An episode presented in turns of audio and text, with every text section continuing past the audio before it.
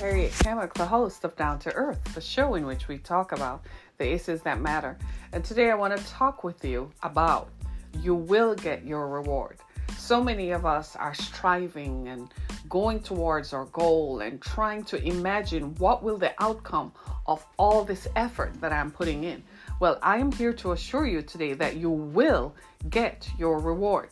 The Bible says that as a man soweth, so shall he reap you reap what you sow. So you don't need to fear or worry, or you don't need to be concerned or to be stressed out about the outcome of any situation, even if right now in the moment it's not manifesting and giving you the effect and giving you the reward or giving you the outcome that you want or the outcome you think you should get, even though it's not manifesting right now, you can take it to the bank of heaven that you will get your reward. I am a living witness of that. For many years, like everybody else, I've been toiling in the vineyard, toiling out in the fields. No one knows my name. Nobody can say I'm famous. You can't say you've seen me on major news channels or I have a program on major national television or you've seen me on the great stages of the world. No, but I have been toiling in the vineyard. Many times I felt like giving up. Many times I felt like throwing in the towel and just saying, forget this, it doesn't mean anything, it doesn't work, and it's costing me more. That's one thing. The financial cost was one thing, but the emotional cost, the cost to the loneliness that I had to endure because I couldn't find the right partner and I can't do what everybody else does. I'm just telling you the truth. I can't be like everybody else. I can't be out in the clubs. I can't be throwing it down. I can't go from one man's house to the other. I can't be, oh, you heard me. I can't be jumping from bed to bed and running in and out of people's homes and different people's homes and then coming here to preach to you to tell you how to live. I can't do that. So for many years, the cost was insufferable. For many years, it felt like a burden. It felt like I was carrying something. I had to ask myself, Are you sure? But then God reassured me, and He has come today. This is not just for you, I'm preaching to myself as well that you will get your reward. After a while, you come to this place where you take your hands off of it and you just say, you know something, I'm just going to take my hands off. I've done everything. And you know for sure what the Bible says about the just shall live by their faith. Amen. Amen. So I want to talk with you about that. But before we get into it, let me tell you quickly just a little bit about who we are. If this is your first time watching Down to Earth, we are available on channels in Cam Erie, Pennsylvania. Yeah. We're available on channels in Holland, Michigan, in uh, Holme, Michigan, in Okemos, Michigan, Meridian, Michigan. We're also available on channels in Massachusetts, on channels in Dayton, Ohio. So you can find us locally. You can also find us on YouTube as well, so you can watch this program at your leisure. There are other uh, videos that you can watch, other shows you can watch in which we talk about these. But you can also go to my Facebook page and my social media platforms to find out more information about who we are. I'm also an author and speaker, and in addition to which, I'm the president and founder of the Exodus Foundation, the organization through which we provide relief services to women in our community. To find out more information about how we are attempting to erase and eliminate human trafficking, please go to our website, theexodusfoundation.com, for more information about who we are. And if you wish, you can always call us. The number is running on the screen.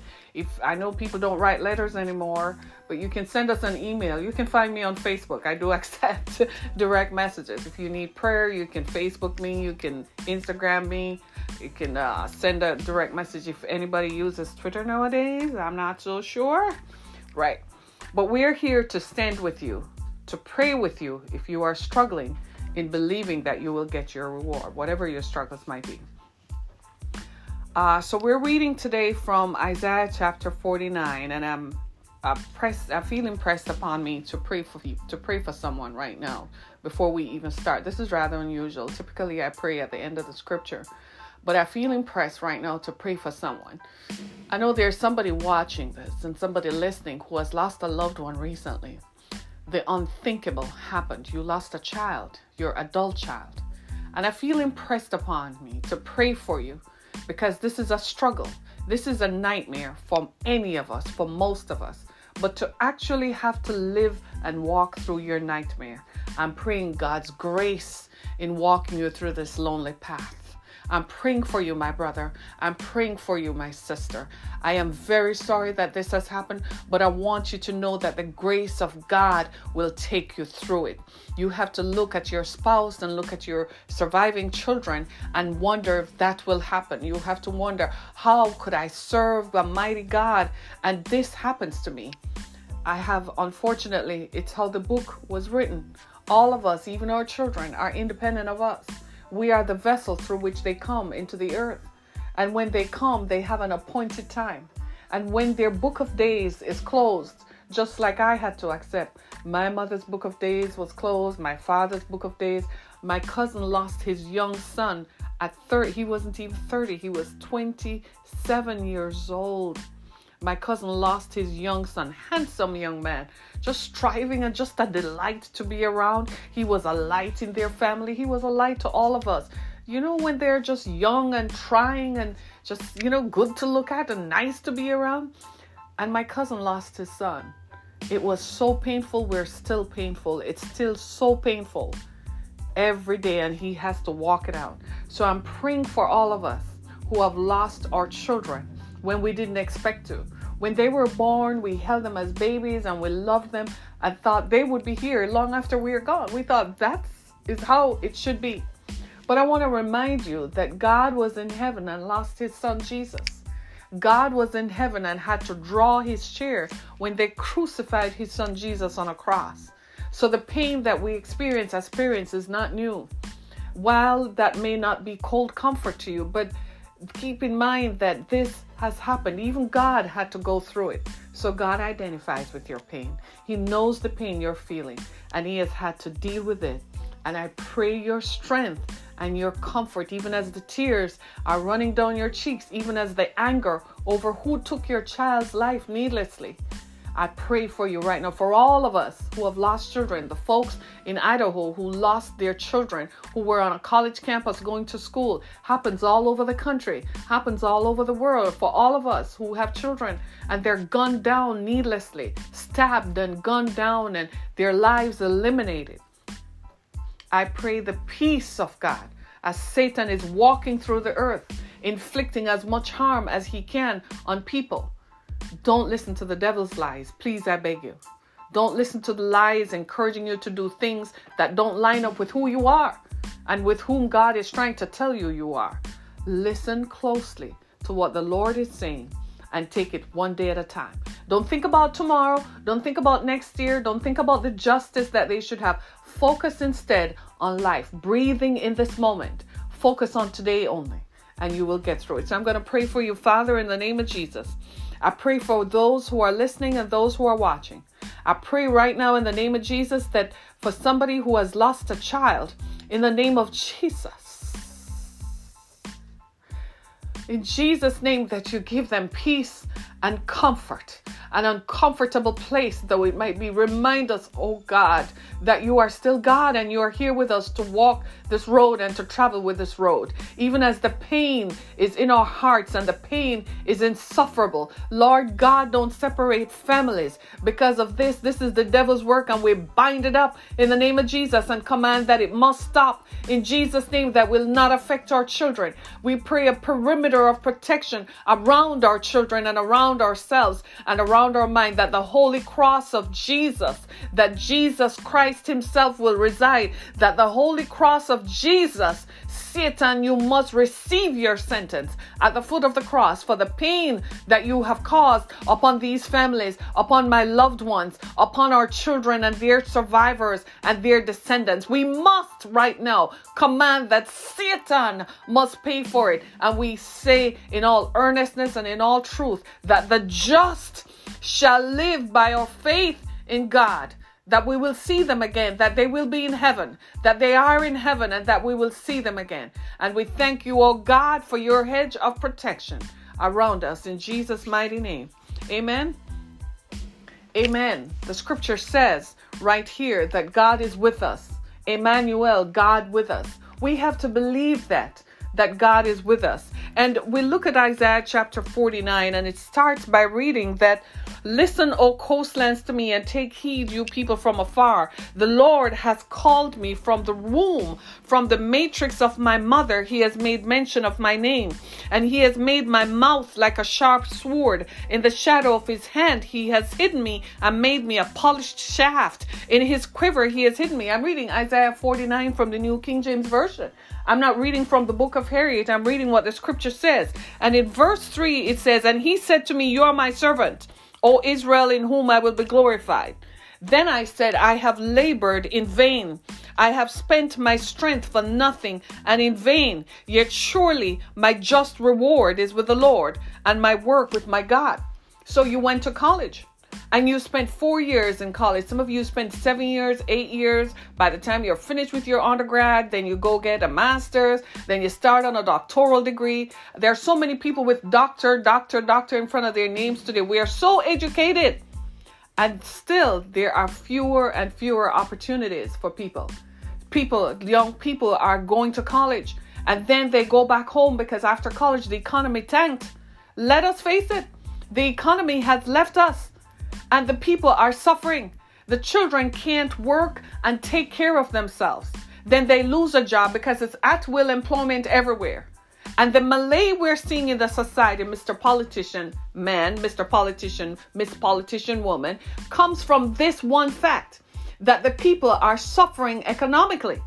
So people are not enthusiastic anymore to support your campaign because it makes no difference. Because at the end of the day, who do you kowtow to? You bow to who? The billionaire fanboy. You bow to the big man with the money and you leave the very people who voted you in in numbers behind. So those people are looking at you like it makes no sense because their children are suffering. How would it be if I sent my kid to college and after spending years in college, getting degrees and two degrees, and they come to the field of work and they're hired they're being hired for work. They're applying for jobs that they're overqualified for jobs that they meet the right specifications. And they're not hiring. I myself went to look job hunting too i kid you not. And i went to see some of these applications some of these very specific jobs. And i'm like you people are doing a disservice. I look at some of the tasks mentioned in the jobs and I'm like, so for that, you're paying that per hour? You're paying that as a salary? People are doing three, four times jobs because you, the fanboy billionaire, you, the Mr. Man who owns the company, you don't want to hire people. You don't feel you have a moral obligation to do it because you want to keep all the money. And you, Mr. Politician, you support that. So now you have kids who graduated from college because that's what we parents told them go to college and it will be fine. They went to college, they took out all these loans, and they went to college, and then they come home and they can't find a job and they have social media that is telling them that the only thing you can do is go on OnlyFans. The only thing you can do is go sell drugs because you will never make money to move out of your mother's basement, to move out of your parents' house. You'll never make money to support yourself. And then the rest of you in the society sit back and start judging people. You know, you were all judgmental until it started happening to you. You don't believe me? Drive past any home anywhere in America today. And if you see more than two cars there, what does that tell you? That children live there, adult children have moved back home. It tells you that all is not well at that house. Why? Because the children are adults. And they're telling us that when you were, when I was your age, mom, when you were my age, you were already living on your own and had a mortgage and you had a career that you could look forward to. Those are not empty statements, those are truths. Those are things that we're dealing with, and that is what is causing the mass suicide rate. And when it is not suicide, they're taking drugs to numb the pain out, and then the drugs do a number on them, and then their heart goes out. Kids are dying without leaving suicide notes, or they're dying condemning everybody because they're so angry that we didn't fix it for them. So now God is sitting there, and you say, Well, if God were good and God is good, God is good. But did you tell them about that? What did you do about it? Did you not walk away from the church yourself? Did you? It's okay to walk away from the church, but did you turn your back on God? Are you imploring your children and showing them by how you live? Because here's the thing it's transparent. It's one thing for you to say, Yeah, I go to church and I write my checks to church, but then they know how you live, that you are as racist and exclusive and as horrible as anybody else, so they don't believe in it. You have to walk it out so that the children can see the example. The only God they're ever going to experience is the one they see in you. And so we come to this place now where there are some of us for whom I have just described. That's not you. There are some of us who have put everything in. So I'm speaking to those today. I'm speaking to your children today who have put their best efforts forward. Even you as parents, you are looking at it too. And if you will be, if you'll be truthful, you can say, I'm disappointed. You're hurt because you're watching your kids hurt because this was not the future you had for them either. You worked yourself and you made sure that they did the right thing. You robbed yourself of stuff and you made sure they did the right thing. And here we are, you're listening as your children talk about their struggles trying to find work and how frustrated they are. And then you started getting concerned because you say to yourself, if they're this frustrated, what's going to happen? What are they doing about it? So I'm asking you as a parent, start talking to your children not as parent condemning, but talk to them like, hey, baby, how are you doing? Can you ask them that? How are you coping? Well, how does that make you feel? Pick them up. If they live somewhere else, go pick them up. Bring them home. Go talk to them. Tell your children every day how much you love them. Tell them, I love you and I am praying for you and I'm believing God that you are going to get your reward. Promise them because this promise from God is not empty. No, I can say, yeah, I promise you I'm going to do this and do that, but then I might not deliver because I'm human. Things might interfere. But there is a promise. There is one who promises. And that promise is real that all of us can take to the bank, and it's from God. You're going to get your reward. You will get your reward. Tell your children that. Tell your nieces and your nephews. Some of us are mentoring other people's children that we didn't carry the pain of birthing them, but they're ours nonetheless. Promise them that you will get your reward. Tell them, hang in there, baby. I'm believing for you. I'm powering you up. I'm praying for you. Show them hope. Even if sometimes all you can do is pick them up and take them to McDonald's. Even if all you can do is say, come go have coffee with me. Even if you can just bake two muffins in a pan and sit down and have a cup of tea over the muffins, do it. If you can't, send them on vacation. Nice. You have a timeshare you can share with them, share them.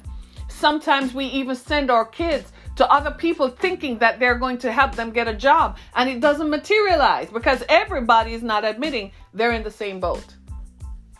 The Bible says in Isaiah chapter 49, I'm going to I've been telling you, this is how God sets it up. So first he identifies you. He said, "It's me. I know who you are. I called you. I knew you from you were in the matrix of your mother." You and I don't need to elaborate what that means, but if you want me to, I can go there. The matrix of your mother means you were in the womb of your mother when you were nothing and God saw you as a seed in your mother's womb. That's what he means in the matrix of your mother. When you were in there and nobody else knew you existed but your mother and God. And God is saying that I know you and He's going to gather you. And what He has for you is so great, it's going to be glorious. And here is what He says in verse number eight. Listen to this. Listen, you ready for this? He says, In an acceptable time. This is what the Bible says. Thus says the Lord. In an acceptable time. I have heard you. Now, what does that mean in an acceptable time? Everything has a beginning and an end. The suffering and the struggle that you are going through has an end. That's what acceptable time means. It means the time when God calls it, when God says enough, when God sees it all. There are 8 billion people on the planet. My friends, God knows every one of us. The Bible says He numbers even the hair on our heads. So, for those of us who have lost children in this stuff that has gone on, God knows the number of hairs on your children's head and when they expired. God has them. God has your children. So, walk through this loneliness, walk out this pain, you will get your reward. And the Bible says in verse number 8 of Isaiah 49, it continues, In an acceptable time I have heard you. I will preserve you and give you as a covenant to the people to restore the earth. There is a covenant between God and man. Let us act on that and do our part. Because He's going to restore us and He's going to deliver on that covenant promise. And He says to those who are in darkness, show yourself. So if you feel like there's darkness over your mind, show yourself. And here's what He says in verse 10 He says, They shall neither hunger nor thirst. So you don't have to worry about homelessness because you shall neither hunger nor thirst, neither shall heat nor sun strike you down. That means the sun and the moon will not see you. You will not be homeless living out on the street. That's what it says. For he who has mercy on them will lead them. Even by the springs of water, he will guide them. I will make the mountains like a road. So every wicked thing that is in front of you, stopping you from getting a job, God's gonna strike it down and make that mountain that looks like you can't get over it. He's gonna strike it down and make it look like a road. And everything, here's what it says, it continues. And every valley, every highway is going to be elevated. So it looks like a valley, he's gonna raise it up so you can drive over it to your destiny and surely these shall come from afar. Surely it shall come to pass. Father, in Jesus' name, bring it to pass. Everything that my friends who are watching, bring it to them this year. Give them the year of their desire. Bring them their reward in the mighty name of Jesus. For those who are hurting, for those who are suffering, live. I know it's painful and your child is gone, but live anyhow. Live it out for that child. Live it out because God says that you shall live and not die. Even if you're sick in your body, lay hands on yourself and declare that every muscle, every cell, every organ, strengthen my bones, strengthen my muscles in the name of Jesus. Strengthen somebody who is watching, restore their hope in the name of Jesus. You're hearing this message today from a survivor. I too am challenged. I have children. I have to look at the future and wonder are my children living out the promise that I told them that if they go to school and they go to college and do well and don't touch drugs and don't do this, will they be all right? I have the assurance that they will get their reward. What I need is for them to help and believe with me. Just stand with me. Trust me. It's not my words, it's the word of God. I just took you to Isaiah chapter 49 that was written 6,000 years ago, thousands and thousands of years ago before Jesus was even born.